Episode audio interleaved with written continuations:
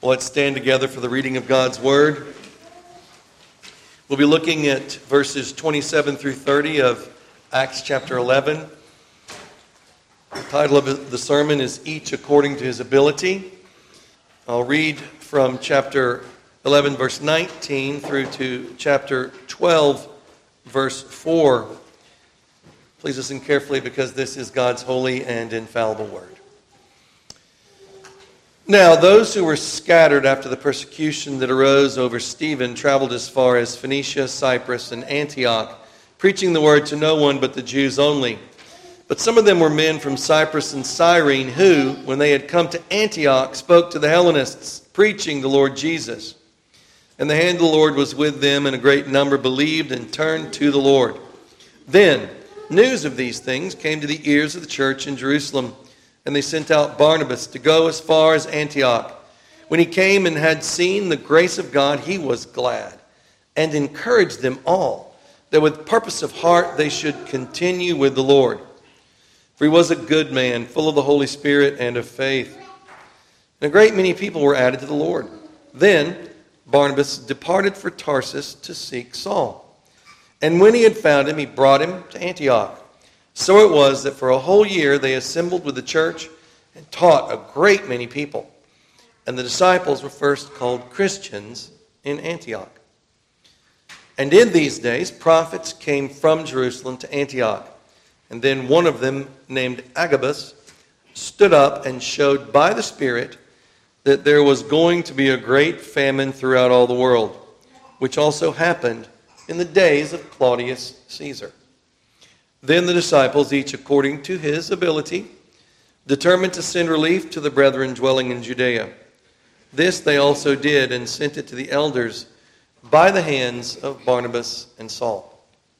Now, about that time, Herod the king stretched out his hand to harass some from the church.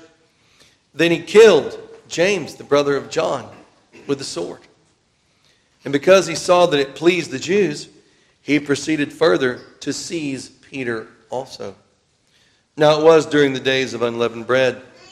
So when he had arrested him, he put him in prison and delivered him to four squads of soldiers to keep him, intending to bring him before the people after Passover. And thus ends the reading of God's word. Amen. Amen. Amen. Please be seated. so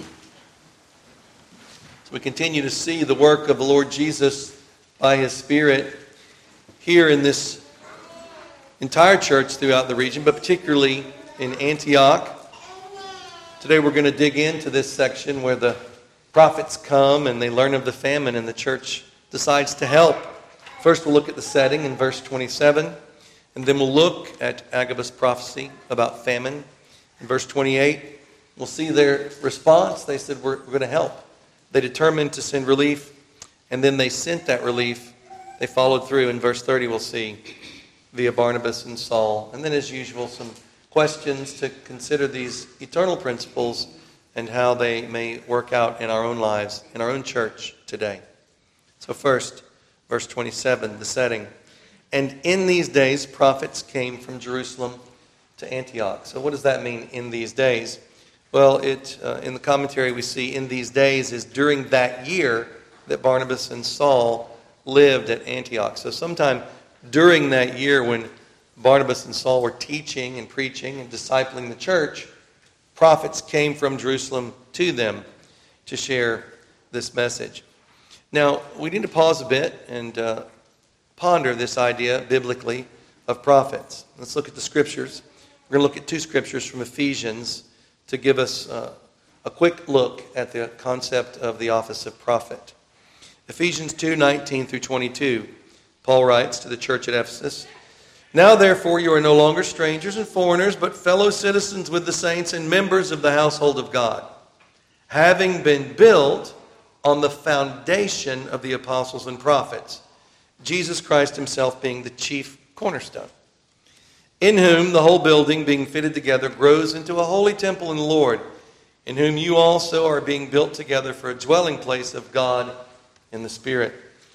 So we see there that this foundation that is mentioned is apostles and prophets and Christ as the cornerstone. Note this apostles and prophets were in the foundation there with Jesus Christ being the chief cornerstone of the foundation. This and other texts in Scripture lay out that these two gifts, apostles and prophets, were temporary, and they were connected to the New Testament time frame when the Lord gave his new covenant word to us. The closure of the canon meant these two gifts ceased at that time, still functioning during the time that Acts is written, but no longer functioning after the closure of the canon. Uh, when, when did the canon close? When the last word of the book of Revelation was written. That's when the canon closed. West, Westminster Confession of Faith, uh, our guiding secondary standard, in the first chapter, the first part of the first chapter. Although the light of nature and the works of creation and providence do so far manifest the goodness, wisdom, and power of God as to leave men inexcusable, Yet are they not sufficient to give that knowledge of God and of his will which is necessary unto salvation. Therefore it pleased the Lord at sundry times and in divers manners to reveal himself and to declare that his will unto his church. And afterwards, for the better preserving and propagating of the truth, and for the more sure establishment and comfort of the church against the corruption of the flesh, and the malice of Satan and of the world, to commit the same wholly unto writing, which makes the Holy Scripture to be most necessary, those former ways of God's revealing his will unto his people being now ceased. It's important to understand the office of prophet and how it functioned at that time, why God had prophets amongst his people at that time. Now, stepping back and looking at the other gifts that Christ gave to his church. Ephesians 4 11 through 13. And he himself gave, gave some to be apostles, some prophets, some evangelists, and some pastors and teachers, for the equipping of the saints for the work of ministry, for the edifying of the body of Christ, till we all come to the unity of the faith and of the knowledge of the Son of God, to a perfect man, to the measure of the stature of the fullness of Christ. Ephesians 4. So, along with the other gifts that Christ gave to his church apostles, evangelists, pastors, and teachers the Lord also gave prophets. Note that each of these are given for the following purposes. Why did Christ give these gifts to his church? For the growing up into a holy temple in the Lord. Note that phrase there being fitted together. There's a lot we could say about that, how he works to fit us together over time. And for the, the purpose of that is into a holy temple. And Lord, we, his people, are to be a place where he is worshiped and adored. Next, being built together for a dwelling place of God in the Spirit. It's another way of saying that. And you see this process that's taking place over time. For the equipping of the saints for the work of ministry. We've talked about this a good bit. You are a saint if you trust in Christ. And you have works of ministry that you are called to as one of his children. And one of the key purposes of his church, carried out through these gifts, is to edify you, to equip you to do these works of ministry. For the edifying of the body of Christ. So, for the strengthening and for the building up of the body of Christ. And the goal of this is for us all to come to the unity of the faith and of the knowledge of the Son of God to a perfect man, to the measure of the stature of the fullness of Christ. So, this has a process associated with it. This is historical in its scope, past, present, and future. And God is doing this work in His church. And prophets of that time, through their work then and through the bringing forth of the canon by God's divine work through his prophets, that work is still being done today by his scripture, by his word. We still have evangelists and pastors and teachers, and we reference that foundational work, the word of God, in the ministry that we have today. But all of this is to the same purpose to build us up. It's not to bring focus on the prophet and to cause great marveling over the wondrous work. We, they did marvel. But that marveling was not an end, it was not the end. It was unto the building up of his church, unto the strengthening of his church. And we see that as the fruit of the ministry of the prophet in today's text. Commentary says When our Lord Jesus ascended on high, he gave gifts unto men, not only apostles and evangelists, but prophets, who were enabled by the Spirit to foresee and foretell things to come, which not only served for a confirmation of the truth of Christianity, for all that these prophets foretold came to pass, which proved that they were sent of God, but was also of great use to the church and served very much for its guidance. So when we look at this word prophet in Greek there and the general description of its meaning, one who moved by the Spirit of God and hence his organ or spokesman solemnly declares to men what he has received by inspiration, especially concerning future events, and in particular such as relate to the cause and kingdom of God and to human salvation. So I think that gives us a, a quick look at the idea of the office of prophet that God gave at that time and how it was put to use by him to strengthen his church then and now, uh, now through his word. So these prophets came from Jerusalem to Antioch. That's where Barnabas had come from. We're not told here how many prophets came from Jerusalem to Antioch. We don't know strong inference is that they came to Antioch for the purpose of telling the Antioch church about the coming great famine. We don't know that for sure. They may have come there to be a part of that local assembly, and in the course of their service and ministry there, God raised up this prophetic work. We wonder if these prophets include the same prophets mentioned in Acts 13, which we'll look at when we get there more closely, but I'll read it now from verses 1 through 3. Uh, this is in association with the ministry, excuse me, the missionary call of Saul and Barnabas. The text in Acts 13 says this Now, in the church that was Antioch, there were certain prophets and teachers Barnabas, Simeon, who was called Niger, Lucius of Cyrene, Manaen, who had been brought up with Herod the Tetrarch, and Saul. As they ministered to the Lord and fasted, the Holy Spirit said, quote, now separate to me Barnabas and Saul for the work to which I have called them. Unquote. Then, having fasted and prayed and laid, laid hands on them, they sent them away. So we'll look at that as we go through the book of Acts some more. When we consider this group of prophets, uh, perhaps it was the same group, or at least some of them, that were still present later on in the book of Acts.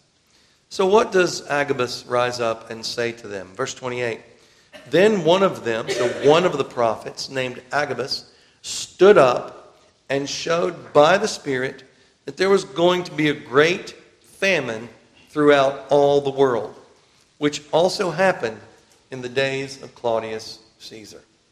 So, the Lord, by the Holy Spirit, in his work as a prophet, has brought divine revelation to him that a great famine is coming throughout all the world. So, what does this mean, all the world? This word world here can be used two ways in the New Testament as the Roman Empire and all the subjects of the empire, or as all the inhabited world, that is, the entire globe. It's most likely here in this text, it's referencing the Roman Empire. A commentary says this should be not in one particular country, not in one particular country, but through all the world, that is, all the Roman Empire, which they, in their pride, like Alexander before them, called the world. Christ had foretold in general that there should be famines, but Agabus foretells one very remarkable famine now at hand. and he prophesies again later in Acts 21, and I'll read that to us and we'll look at it more closely when we get there. But his prophetic work, we can see continued in the New Testament church. And as we stayed many days, a certain prophet named Agabus came down from Judea. This is in chapter 21. When he had come to us, he took Paul's belt, bound his own hands and feet, and said, Thus says the Holy Spirit, so shall the Jews at Jerusalem bind the man who owns this belt and deliver him into the hands of the Gentiles. So Agabus, we see, um, two occasions of specific prophetic work of this prophet. Now, this famine did occur during the reign of Claudius Caesar. Claudius' reign was from AD 41 to 54, according to secular historians. And also, extra biblical, extra biblical history dates this particular famine likely to AD 46. So, it's an important point when we are seeking to give a general timeline and to peg, peg things uh, that helps us as a peg point to time things that are occurring not only in the book of Acts, but throughout the entire New Testament. And what about this concept of by the Spirit? It's not simply through human wisdom and wit, but this was by divine revelation. It's probable that there were secondary means at work that God uh, used to bring about this famine, and it's likely that a person who understood their times could have looked at that world and had concerns about food insecurity at the time. But that's not really what's happening here in this situation. Uh, this is by God revealing to Agabus what is coming. Commentary says, Whence he had his prophecy. What he said was not of himself, nor a fancy of his own, nor an astronomical prediction, nor a conjecture upon the present workings of second causes, but he signified it by the Spirit, the Spirit of prophecy that there should be a famine, as Joseph, by the Spirit enabling him, understood Pharaoh's dreams, foretold the famine in Egypt, and Elijah the famine in Israel in Ahab's time. Thus God revealed his secrets to his servants, the prophets. now, I want us to note the practical impact of the Lord's gifts of prophets to his church at that time. And this kind of goes back to what I was saying before that the purpose needs to be understood of why God gave these gifts to his church, and we see that purpose being fulfilled. The Lord gave them time to gather and send relief to the areas where the famine would occur ahead of time, before the chaos and the danger of this famine world kicked in. You know through your own readings and your own observation of current events in the world, in the world that famine brings on fear, terror, and this brings out the worst of us as human beings. The violence, the death, and usually the associated warfare and even pestilence that can come up in the midst of it. It is a terrifying time when a lot of people don't have enough food, and when even more people are concerned they won't have food. So God blesses his people ahead of time to mobilize the resources and put them where they need to be ahead of time when the trade routes are still open and uh, as safe as they would have normally been. And I, do think it's worth recalling that our Lord prophesies in Luke 21 that famines would come upon the earth prior to the destruction of the temple in AD 70. He said in Luke 21, and there will be great earthquakes in various places, and famines and pestilences. Famines. He said famines, so multiple famines. And remember, they had asked him, How are we going to know when this temple is going to be torn down? You just, he just told them this temple was going to be torn down. And they said, How will we know? Well, one of those things that it's approaching is that famines would be occurring. So, how did this local church in Antioch respond to this prophecy. The Christians at Antioch responded in faith. Listen to what the text says. Then the disciples, each according to his ability, determined to send relief to the brethren dwelling in Judea. Now, the Christians, right, they were first called Christians. One's like Christ, they behave like Christ. These Christians at Antioch, these followers of Jesus, after hearing of this coming famine, were granted faith by God to believe this prophecy. So that's the first thing that you think you would bump into is people who are like, we got plenty of bread. Everybody's always said the sky is falling. Yeah, I'm not going to listen to you. Why, why, should I listen to you? But God gave them faith, and we, we see that God gave them all faith to believe what Agabus said. Okay, so that's worth noting that God brings the Word of God into the hearts of the hearers, and in his continued kindness grants the hearers of the Word of God to believe it. Agabus didn't carry that power. It wasn't because he was so persuasive. It was because God anointed that union of his Word in the hearts of the hearers with faith. And this faith bore fruit. We're going to look at those fruits. First of all, I want us to see that it was a unanimous faith. They all came to believe the Word of God together. Commentary says the agreement there was among the disciples about it that every man should contribute according to his ability to this good work. The Jews abroad in other countries grew rich by trade, and many of the rich Jew- Jews became Christians, whose abundance ought to be a supply to the want of their poor brethren that were at a, great distance. For the case of such ought to be considered, and not theirs only that live among us. You could think that perhaps the temptation would be instead of gathering up extras and sending it away, gathering up extras and building bigger barns for yourself. You, you could imagine that might be the idea that would have come on the table. That would be the expression of their faith. They also had an informed faith. It wasn't just unanimous, but it was informed. You see that word determined. Commentary says it's promised to those that consider the poor that God will preserve them and keep them alive, and they shall be blessed upon the earth. And those who show mercy and give to the poor shall not be ashamed in the evil, evil time, but in the days of famine they shall be satisfied. The best provision we can lay up against a, a dear time is to lay up an interest in these promises by doing good and communicating. Many give it as a reason why they should be sparing, but the Scripture give it as a reason why, should, why we should be liberal. And so they believed the Word of God, and they understood the calling of the moment, informed by Scripture, that they were called to help.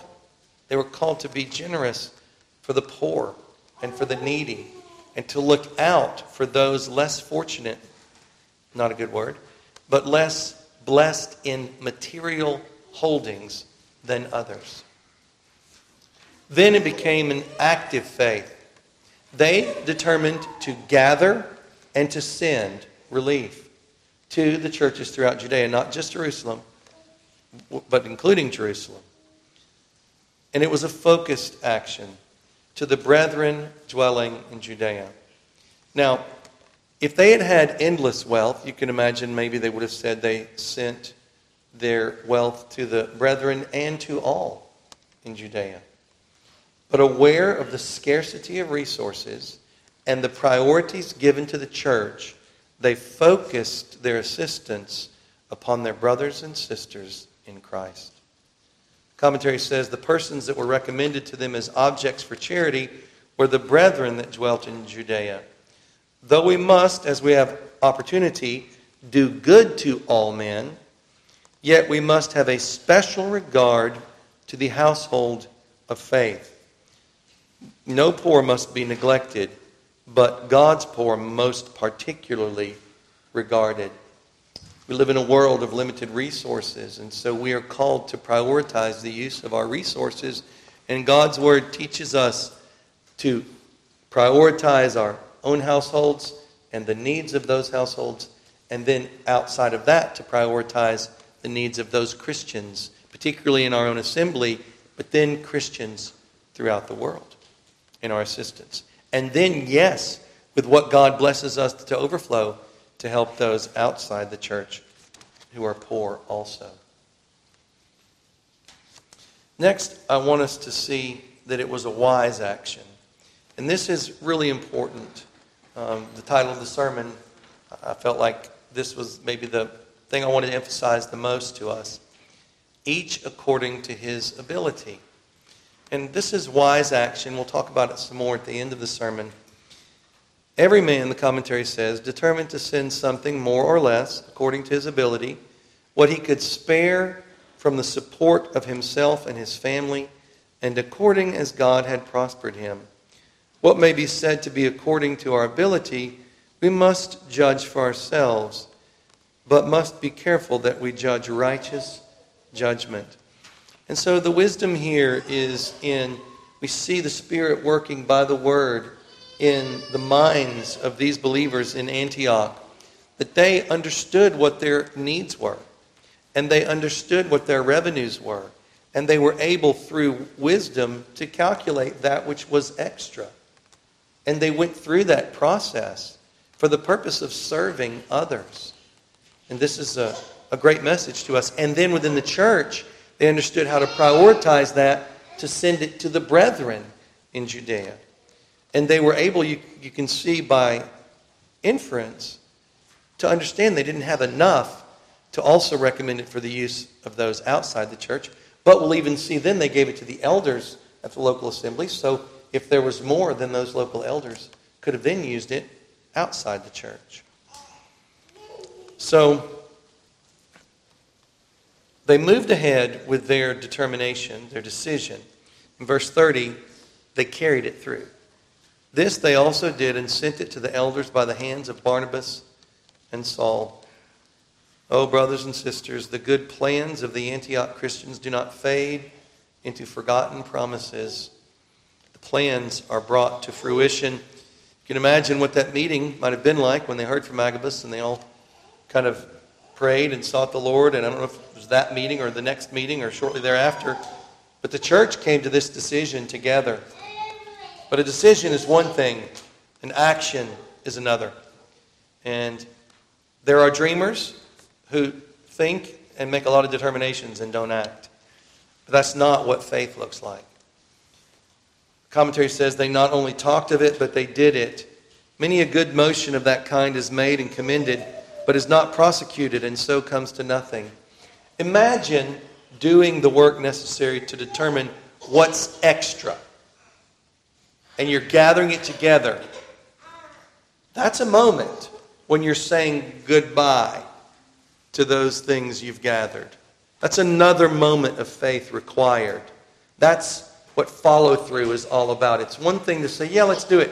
And then when you start doing it, every moment of action requires more faith. And that is what, for us, is going to determine the difference between being a dreamer and being decisive and faith working in us unto good works. And Christ Himself must be our treasure, brothers and sisters. He and His promises as our Father.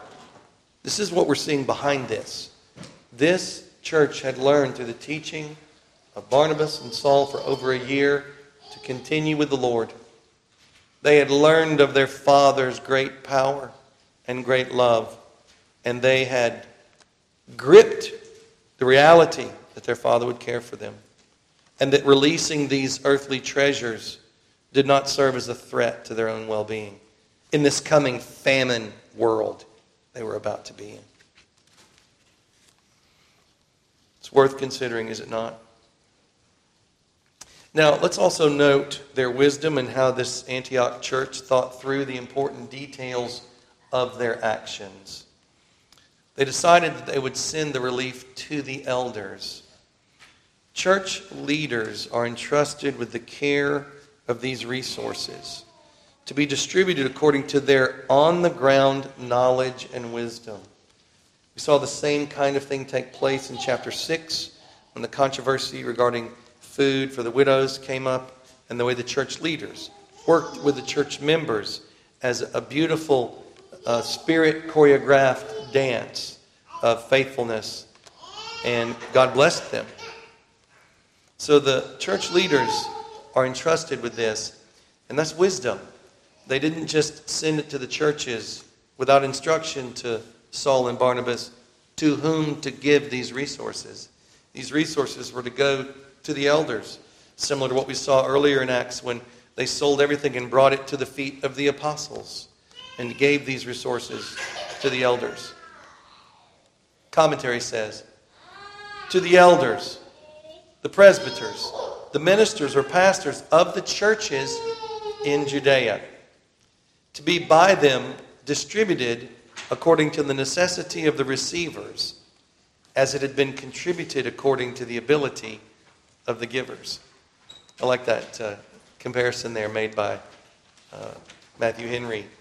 According to the ability of the givers, It was gathered, and it is be, to be distributed according to, to the necessity of the receivers. And who will better know that than the church leaders there in that town? You notice they didn't distribute it to the presbytery of the region, they distributed it to the elders of the local assemblies. And this is an important principle of life that resources, when it comes to benevolence, are to go and be granted the localist level, the localist level of authority and responsibility.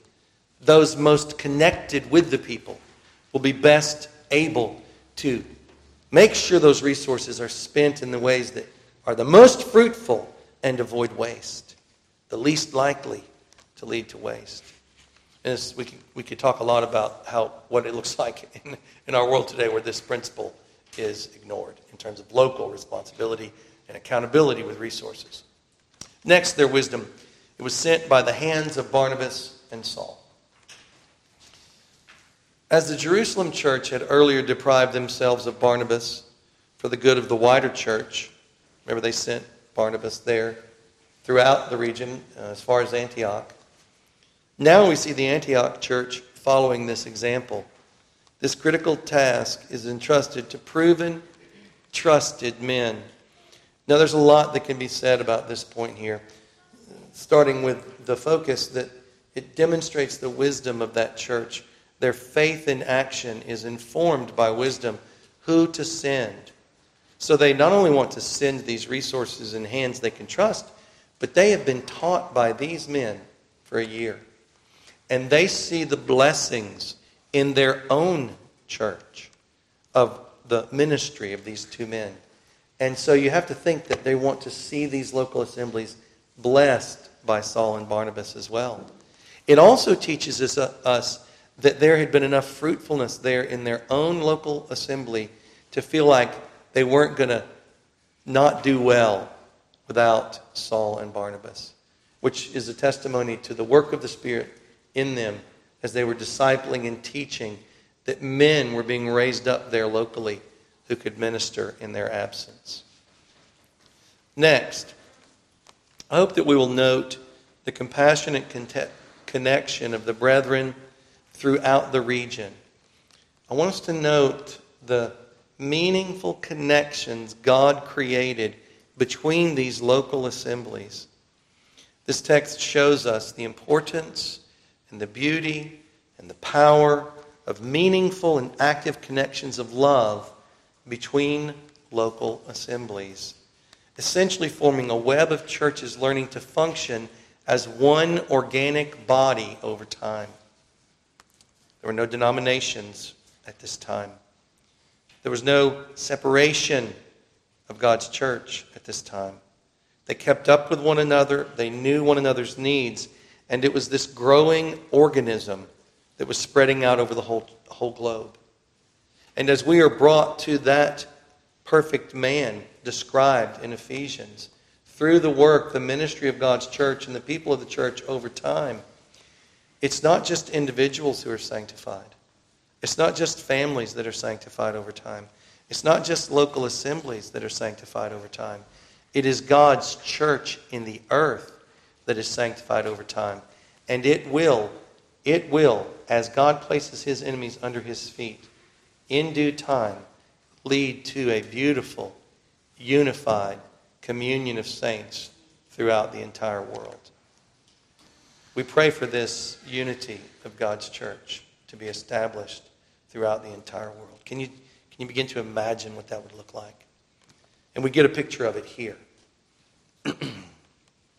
Commentary says a final note concerns how one church came to the aid of another. Today, many churches are interested only in their own ministry or in using their facilities and resources only for their own efforts. It is sad to see large budget churches that give very little to missions or do very little for other believing communities in need in their own area when they easily could. We must be careful that the desired pursuit of excellence in ministry to our own does not leave us neglecting others whom we could help with a little more self sacrifice. Other churches, reflecting the character of this Acts 11 community, are engaged in actively helping others as they are able, as part of the perspective of their own ministry. In a world where everyone looks out for number one, this kind of selflessness is itself a great testimony to the power and witness of the gospel to change people.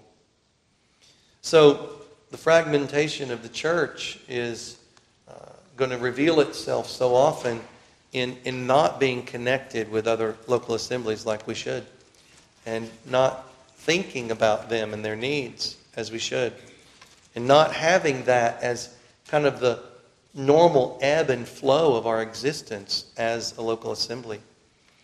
So we see this kind of meaningful connection present in Presbyterianism, uh, and it's meant to be a way that local assemblies strengthen and encourage one another. And so it's, as you can see now moving into application, we're trying to establish this here locally with other local assemblies, with other Christians here in our area who uh, are followers of Jesus, who are Christians, and to be able to strengthen and encourage one another. I have relationships that I've developed with other pastors, and it is my prayer because of this principle that God would grant to us to have this kind of meaningful connection with other local assemblies here in our area who are faithful to the Lord, and that the denominational distinctives that define us, which are good things, would not become bad things and make a wall in between us, but rather that we would be united together as Christians to do His work. So, moving on into a little bit more um, application at this time, some questions for us to think through these principles for ourselves. Stepping back a little bit and also bringing in the major theme of our Christian instruction hour today about God's providence. How often do you remember God's all encompassing providence as your life progresses? You know, look at, looking at this situation here, we see a lot of different things going on, don't we? You've got the Roman Empire, you've got Claudius, who's mentioned, right? So you've got this grand empire that's in place over this large portion of the world and everything that goes along with that empire the wealth, the civilization, the infrastructure, the stability, the relative safety compared to what had been in place prior to the coming of this kingdom. And within that, all of the people of God are able to travel and move, and there's a large amount of food security that's been established throughout this empire. That's God's gift to them. It's just one of the areas we can focus on in God's providence. And He's about to take it away. Right? Now, we know that this that occurred is an adversity that He gives to His people because He loves them. It also serves as a redemptive judgment against the Jews for killing Christ. And it's a part of the ongoing, unfolding redemptive judgment of God. The people of God Salvation is of the Jews. They rejected him, they turned their back on him, and they worked with the Romans to kill him. So all these things are unfolding here during this time, and these people are brought into it, and they're able to love each other and grow up as a regional church together and form deeper ties and deeper bonds of commitment to one another as a result of this time of great adversity and fear. Their faith grows. They are strengthened during this time of adversity. And it did not happen by chance. It happened because, for the people of God, because of God's fatherly care and love for them. And it may have taken them a time to come to believe that. But these people here at the church in Antioch appear to have come to believe it pretty quickly that their Father would care for them and that they were called to respond in love and generosity and to give in such a way that would probably take a lot of faith for them. Think about it. All those extras that you're giving away, wow, those might be coming handy during a time of famine. But they gave them to the others. Not to say they didn't necessarily have some stores that were, they were also laying aside, uh, but they gave and they could have kept. Next. Do you believe that God, your Father in heaven, will feed you? Do you believe that God, your Father in heaven, will clothe you? Does He clothe the lilies who are here today and then gone? Will He care for you? So when we trust in God our Father's love for us and we believe in His power, then we will be able to be generous like this. And we will be able to see behind the curtain and understand that our Father is walking us through this place where we get the joy of expressing faith, which means we can't see how we're going to get fed, how we're going to get clothed necessarily. But we know that He sees. We know that He delights in taking care of us. And so these people stretched themselves to that point. And I think the simplest way to say it is because they believed that their Heavenly Father would feed them. They believed that He who gave His only Son, will He not also with Him freely give us all things? They trusted God their Father in this daily, personal kind of way. That's why when we pray in the Lord's Prayer, we don't ask for a year's worth of food, do we? Give us this year our yearly bread. I mean, there's a message there for us. Give us this day our daily bread. Certainly, we plan ahead. We look to the ant. There's wisdom and there's prudence. But all of that is associated with trust towards God, not with fear. Next, and I've alluded to this already, as you meditate upon your dear Savior, Jesus Christ, upon the cross, and you, you, you ponder what he has done for you, can this not bring you to trust your Heavenly Father? To be generous? To be generous to the needy? To tithe without fear? And to even give beyond the tithe? According to your ability? And so, as we do budgeting, it really should be in the shadow of the cross. It is, it is a very humanistic activity, otherwise. We must do budgeting in the shadow of the cross. And we must budget because of the shadow of the cross. Budgeting is so we can be like these people. Budgeting is so we can be generous and feel like we've done our due diligence and not trampling upon other important principles through a lack of due diligence. What if you give away too much and you can't feed your own family? Is that wise? And so we can't always know all these things with perfect predictions, but we are to do our very best through budgeting. And when we open up this idea of according to your ability, it really brings in a lot of these principles of financial stewardship that God calls us to. But these principles of stewardship are the overflow of our gratitude for what Christ has done for us upon the cross and an expression that if God did this for us to deliver us and bring us back to Him into His love, that we can be generous and that we can build our financial efforts around this great and guiding principle of being generous. Being generous. Build our financial principles around serving others serving the next generation, serving not only our own children and grandchildren, but the families of those in our church and other believers throughout the world, and the poor in general. May God grant us to be more generous, brothers and sisters. It's in adversity when we find out about our faith. It's in adversity when we find out who we really are. It's in adversity when we find out whether we believe these great truths that are before us in the text today. And I hope that you see, do you, how God uses adversity from heaven for our good, to, uh, to write his love upon our hearts, to draw us nearer to him, so that we could be more like Christ and uh, be generous people, to be givers, to care for others, to look at our pennies and our dollars uh, in the shadow of the cross and with the needs of our beloved brothers and sisters for whom Christ shed his blood in our minds as we consider these things. Do you see how adversity from heaven works to unite us with our Father in heaven more deeply, more surely, more surely with greater faith, and to unite us with his people in generous, uh, compassionate love and service? Let us pray.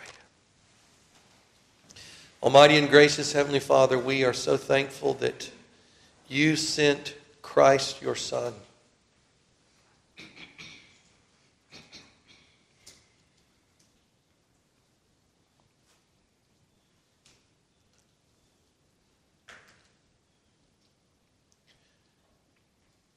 The starvation of our own souls met with heaven's treasure fed by the Son of God. Oh, Father, bless us to be like you.